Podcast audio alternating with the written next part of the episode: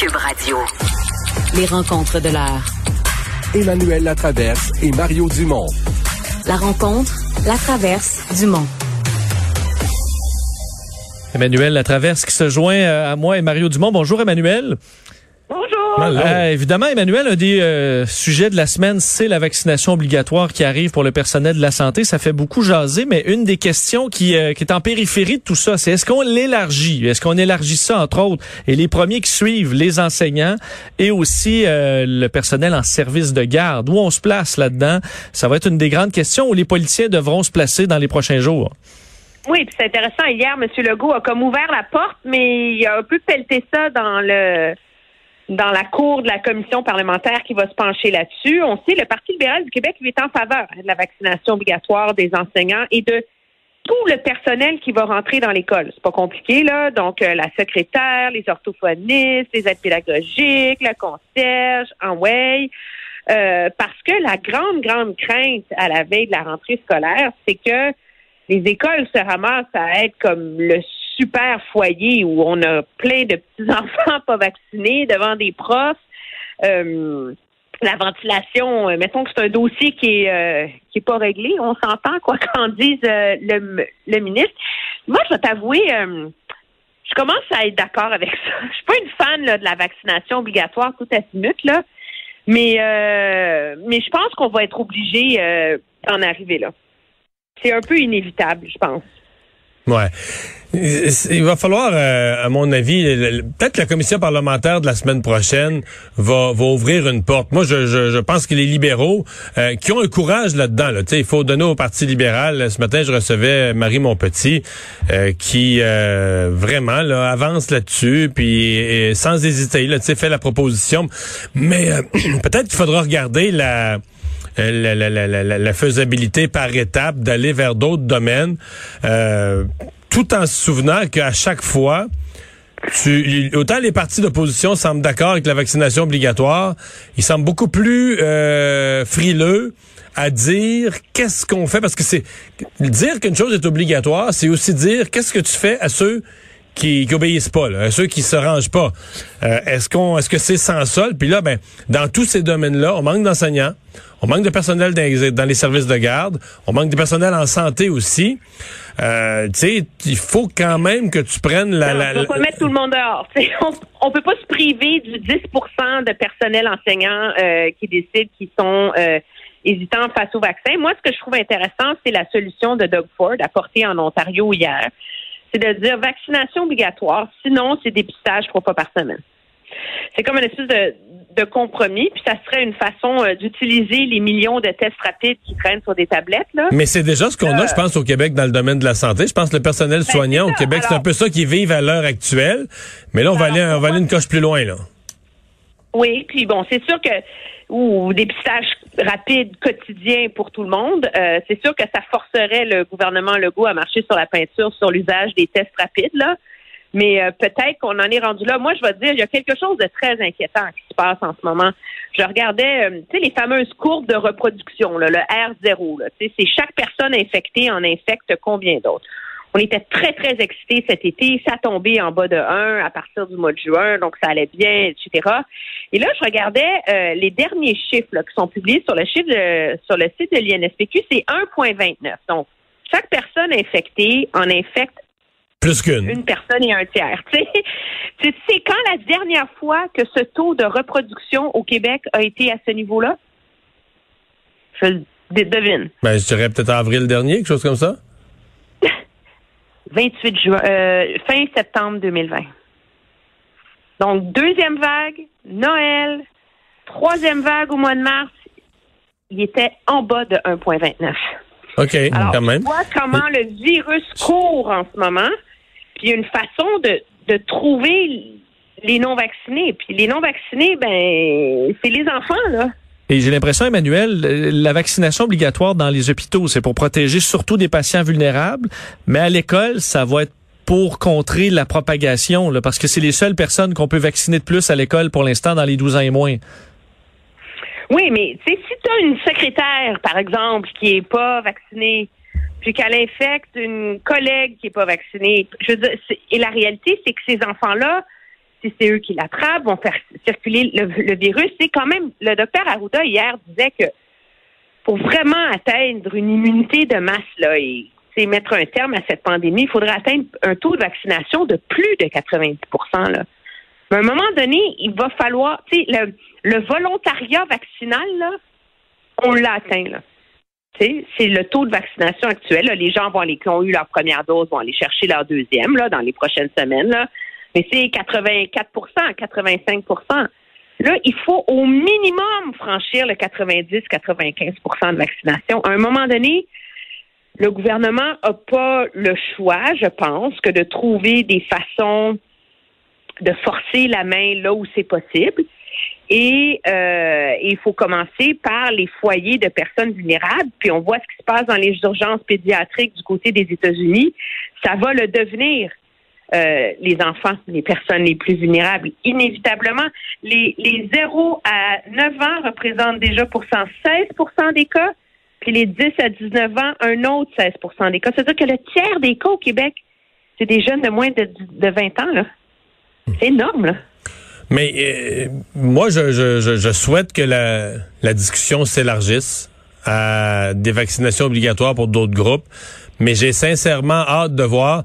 J'ai peur qu'on arrive la semaine prochaine puis qu'on soit déçu. Qu'on pense qu'on va on arrive à un consensus des partis là, à la commission parlementaire. Mais j'ai peur qu'on soit déçu, qu'on arrive au contraire. C'est-à-dire que, mettons, euh, Québec solidaire puis le PQ, ce que j'ai entendu aujourd'hui, c'est dire oui, oui, on veut la vaccination obligatoire. Mais que, ceux qui, mais que ceux qui la prennent pas, il leur arrive rien. Ou encore, on les met dans d'autres tâches plus faciles. OK, fait que dans le fond, t'es les, les, vaccinations obligatoires, mais les non-vaccinés sont récompensés plutôt que d'être punis. Ça ça peut pas marcher, là. Donc, euh, j'ai hâte de voir comment les partis syndicalistes vont se rallier à dire, OK, la vaccination obligatoire, ça veut dire que si tu la refuses, là, il y a une conséquence. Une conséquence avec un C majuscule, une conséquence négative. Et j'ai bien, bien hâte de voir comment on va... Je, pense qu'on pourrait être déçu là, de la journée de, de, de session, par, de, session de commission parlementaire. Le gouvernement n'a pas besoin de l'unanimité. Non, non, non. Moi, je pense que le gouvernement a besoin de l'appui de au moins un autre parti d'opposition pour que ça soit plus seulement une initiative gouvernementale. Je pense pas que la CAQ s'attend à avoir l'appui de Québec solidaire là-dedans. Euh, ni du PQ. Je pense que s'ils réussissent à forger un consensus, par exemple, avec le Parti libéral, ben là, ils représentent quand même une très forte proportion euh, de la population. Puis ils s'immunisent aussi contre les critiques, les critiques futures. Moi, je suis d'accord avec le fait qu'il faille avancer très doucement sur ces enjeux-là. Euh, on est tellement écœuré de la pandémie qu'on serait prêt à sacrifier plein de principes fondamentaux juste pour que ça finisse. Ces principes fondamentaux-là, ils sont les appels fondamentaux parce qu'ils sont supposés être non négociables. On les a déjà sacrifiés en termes de couvre-feu, de pouvoir policier pendant les vagues passées. Euh, la vaccination obligatoire, c'est un autre débat qui est beaucoup plus large, mais au moins au Québec, c'est, on espère que ça va être mené avec un minimum de sérénité plutôt que cette de chasse aux sorcières délirante là, qui a lieu en ce moment dans la campagne fédérale. Justement, sur la campagne fédérale, Emmanuel et Mario, euh, Erin O'Toole était à Québec aujourd'hui et euh, tente euh, ben, de, de, séduire les Québécois. D'ailleurs, j'ai un extrait de ce qu'il disait aujourd'hui sur la présentation de son plan pour le Québec. On a une équipe, on a une plateforme politique, on va agir et aujourd'hui, on va, je vais parler sur notre approche spécifique, notre engagement envers les, enjeux, les valeurs importantes pour les Québécois et Québécoises.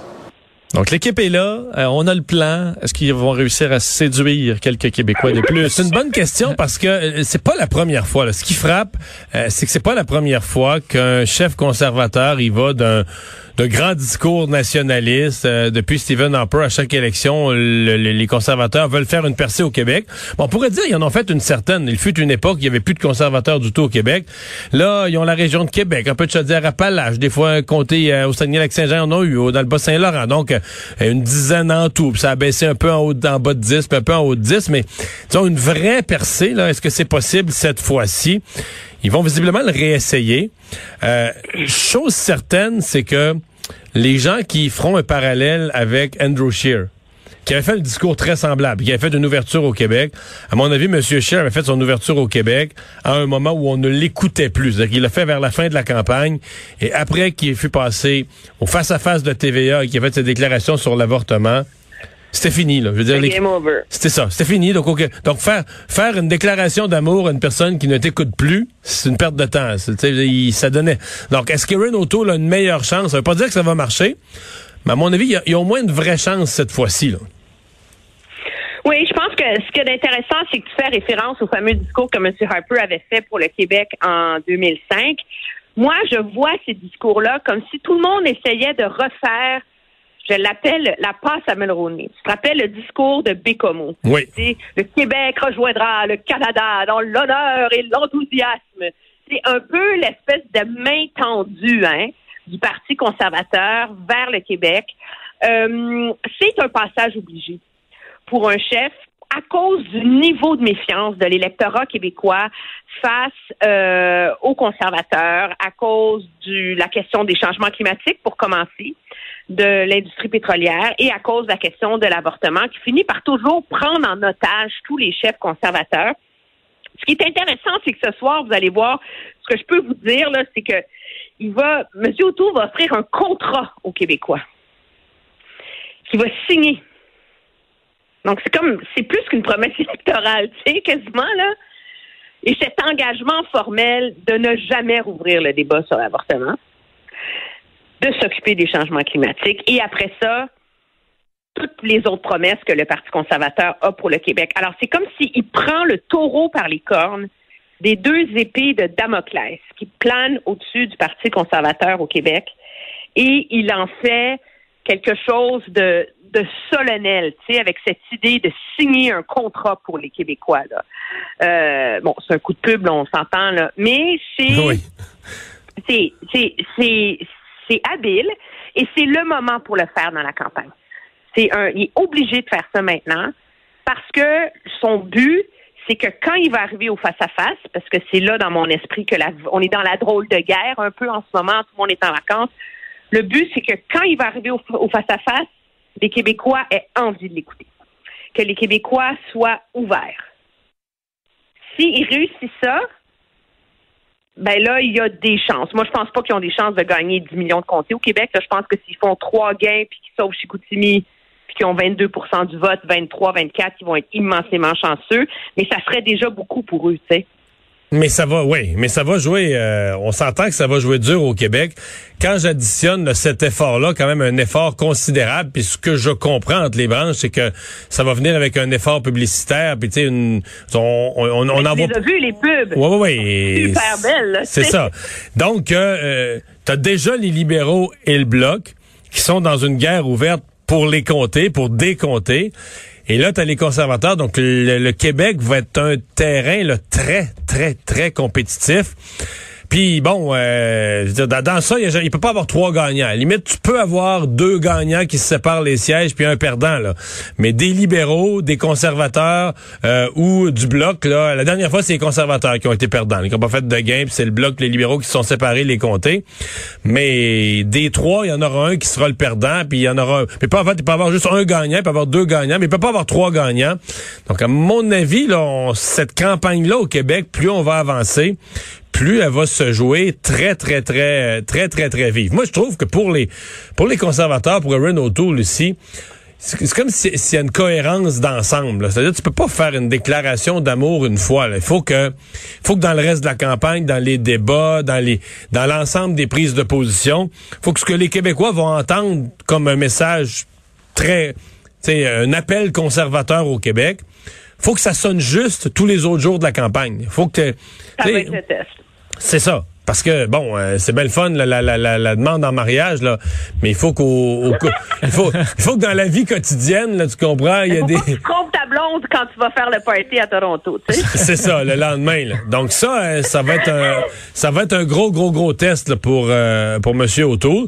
Euh, mais euh, j'ai quand même euh, je, trouve que les conservateurs ont l'avantage d'avoir des attentes limitées. C'est-à-dire que Andrew Scheer a tellement déçu, pas tellement laissé les gens pantois, que tu sais des fois bon ben pour l'élection d'après tu sais quand les attentes sont c'était c'était le principe de Jean Chrétien là. Quand les attentes sont au plancher quand les attentes sont à zéro les gens peuvent juste être agréablement surpris. Jean Chrétien a gagné tous ces débats comme ça oui mais ce qui et je pense qu'un espoir caché des conservateurs c'est que en ce moment les libéraux là ils veulent que Andrew euh, que voyons que Aaron O'Toole monte au Québec parce qu'en ce moment, les conservateurs sont trop bas au Québec.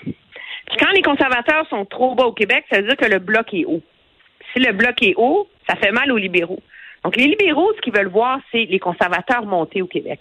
Parce que le transfert de vote, principalement, il se fait entre bloquistes et conservateurs. Là. Et, euh, et donc, pour l'instant, dans la campagne, on va voir pendant combien de temps ils vont se retenir, mais la guerre ouverte, au Québec étant libéraux et bloquistes. Et ça, ça laisse un peu à M.